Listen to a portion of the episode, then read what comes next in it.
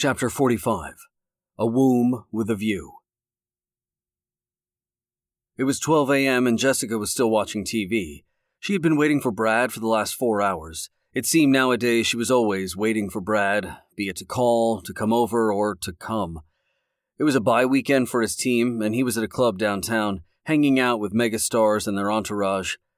She would have liked to have gone, but she knew he couldn't invite her. There was no way they could be seen together so she offered a sexier solution, and they had arranged to meet afterwards. So here she was, waiting for him while every bottle rat in Los Angeles threw her cervix at him. She heard a car pull up and some movement coming from the hallway. The note on the front door and the trail of petals had worked. Jessica quickly turned off the TV and assumed her sexiest pose. She knew this kid wasn't experienced. He was basically a virgin, and he hadn't even eaten vag before she had thrust his head between her legs. To add some spice to this tryst, some extra habanero sauce to this good boy's taco, she had slipped on some handcuffs that she had attached to the bed frame. She was now on all fours and cuffed to the bed. She was his reward.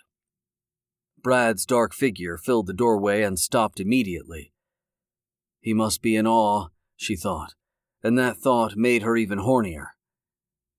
Baby, I have been waiting for you forever.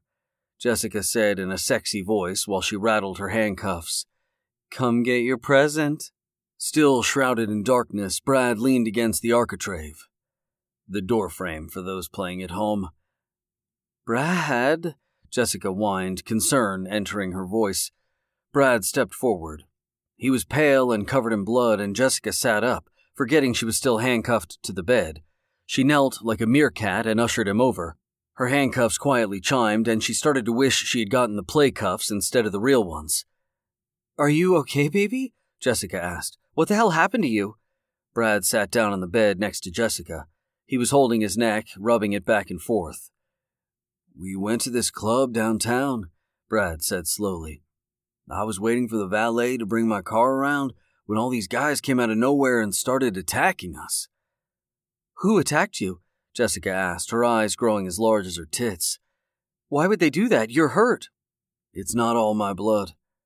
A security guard shot this guy who had jumped on me, Brad whispered. The guy, he. he bit me. He bit you? What the hell is going on? Jessica demanded. You might need a shot. He could have rabies or something. Do you need me to take you to the hospital? I can't go to the hospital with you. What would I tell my wife? Brad said, turning to her. Besides, it's just a graze. I'll be okay. I'll just get someone on the payroll to stitch it up tomorrow. Jessica was hurt, not only by the mention of Brad's wife, but by the way he had snapped at her and the contempt he had for the thought of being seen with her in public. She had prayed he would get over it, love would conquer all and all that other shit, but right there and then she knew this wasn't a man who was intending to leave his wife for her. Oh, look at you, Brad said almost in slow motion. You look fucking hot, babe. Brad, I'm worried about you, Jessica said. You look terrible and you don't sound too good. I'm okay. Just let me have a shower, then we can have some fun, Brad said with more energy in his voice.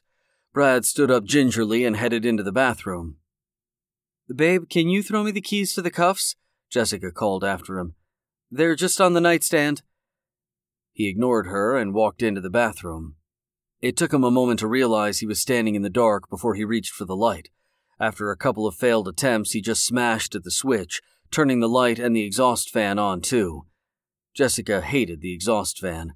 It was loud and didn't really do its job. But then Brad took off his shirt, and she forgot all about its shortcomings.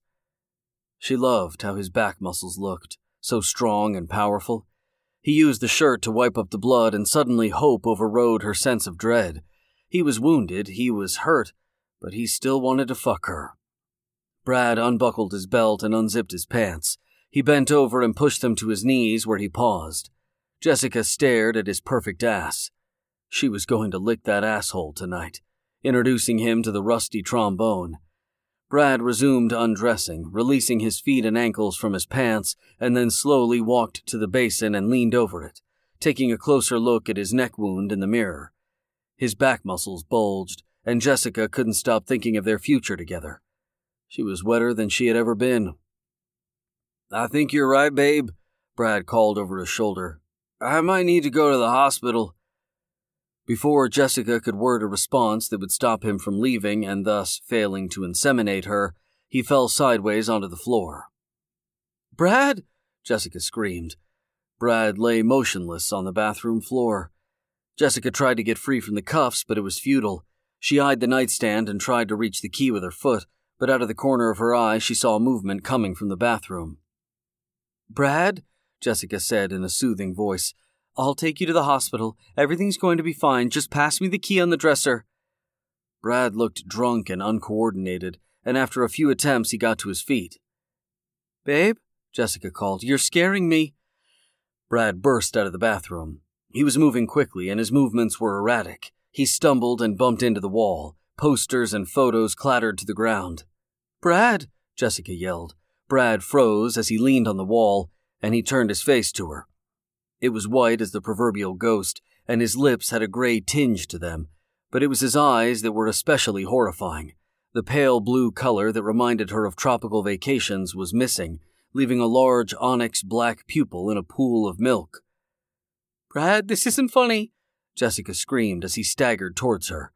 Jessica tried to move away, but the cuffs held strong, keeping her on the bed. Brad came straight for her. None of the gentleness or shy southern boy qualities that made her heart turn to goo could be seen. This monster lunging through the air was not the man she had fallen for and that she was planning the rest of her life with. Brad landed on her like a Rottweiler on a prowler who had just jumped over the fence into the wrong backyard. Honey, not so rough, Jessica squealed. She had hoped this was some sort of bizarre game, some sort of kinky sex thing, and her eyes darted to one of the hidden cameras. This wasn't the plan, but it was something like it. His jaws opened wide, then clamped shut on the side of her neck. Jessica screamed in pain, but not in her Hollywood B grade horror film scream. This time it was all real, and the cameras were all rolling. It wasn't a love bite either. It was like no pain she had felt before. Blood spurted all over the end of the bed and between her breasts. Help! Jessica screamed, looking around at all the hidden cameras. If you can see this, help me! Jessica's struggling only intensified Brad's hunger. She bumped the remote with her elbow, accidentally pressing the power button, among others, and the TV flashed to life in the middle of a commercial. When he's not throwing that game winning pass or lifting the Super Bowl trophy, Brad Green's hair shines in more ways than one. The voiceover boomed out of the speakers. Various shots of Brad in the shower lathering his hair with the brand shampoo intercut with Brad throwing a football appeared on the screen. Zombie Brad heard and saw the action on the TV and released Jessica's neck from his mouth and stumbled over to it. It was him. He saw himself, his true self, smiling at the camera, hair shining in the sunlight, and something registered. Brad was a pretty guy and he knew it. He was humble in public, but in private his superficial traits would often betray him. Jessica had noticed the lingering glances in the mirror as they had sex, not looking at them or Jessica, but himself. She didn't care that he loved looking at himself while he fucked her, as long as she was the one he was fucking when he did it. It didn't matter to her. Why? Jessica asked as she started losing consciousness. I loved you. Jessica collapsed on the bed, her elbow again landing on the remote and its tractor beam like power button. The TV turned off leaving Zombie Brad face to face with a blank screen. He looked back at Jessica. She had no life left in her, and she gave him no urge to attack her, to eat her. He looked around the room for something he was missing in his world. Then he saw it. It had only been a few seconds, but there was the love of his life standing right in front of him, his reflection in the bathroom mirror. Zombie Brad reached out his hand and moved towards the mirror. He got closer as if he was coming to embrace himself. It wasn't the same guy from the TV, but it was still someone he wanted.